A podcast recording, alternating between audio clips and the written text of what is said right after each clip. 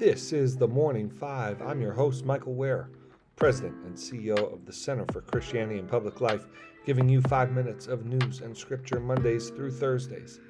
Today is Wednesday, February 21st, 2024. Let's open with scripture. Uh, today, I'll read from Mark 4.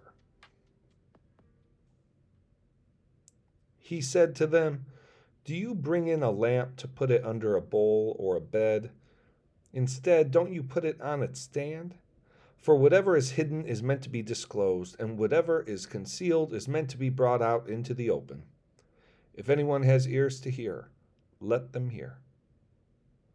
Consider carefully what you hear, he continued. With the measure you use, it will be measured to you, and even more.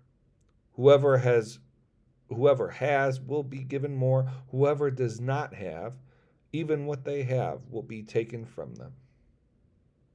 May God bless the reading of His Word.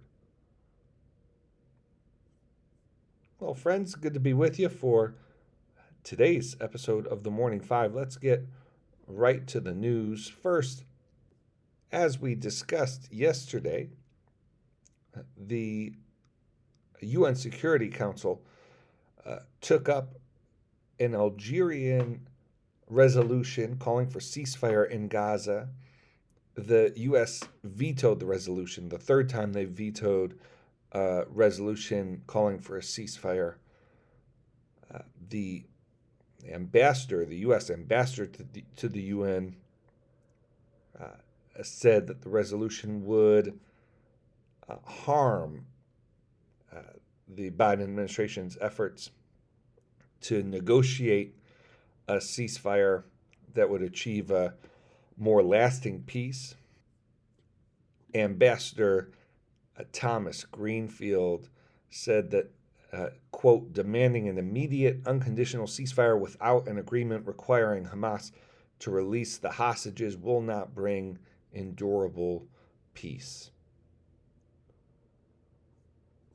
Next, uh, yesterday, former governor of South Carolina, Nikki Haley, uh, committed to continue on in her presidential campaign, uh, perhaps a kind of preemptive uh, move in advance of the South Carolina uh, primary this weekend.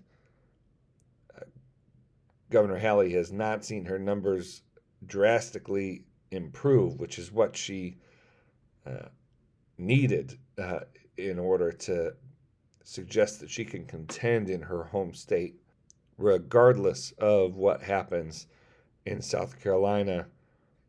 Uh, it seems Governor Haley is poised to continue on at least through Super Tuesday. Finally, uh, yesterday, the White House uh, promised additional major sanctions on Russia following the death of Alexei Navalny, who we talked about earlier this week, the Russian dissident who, who was a, a prominent political opponent of Putin.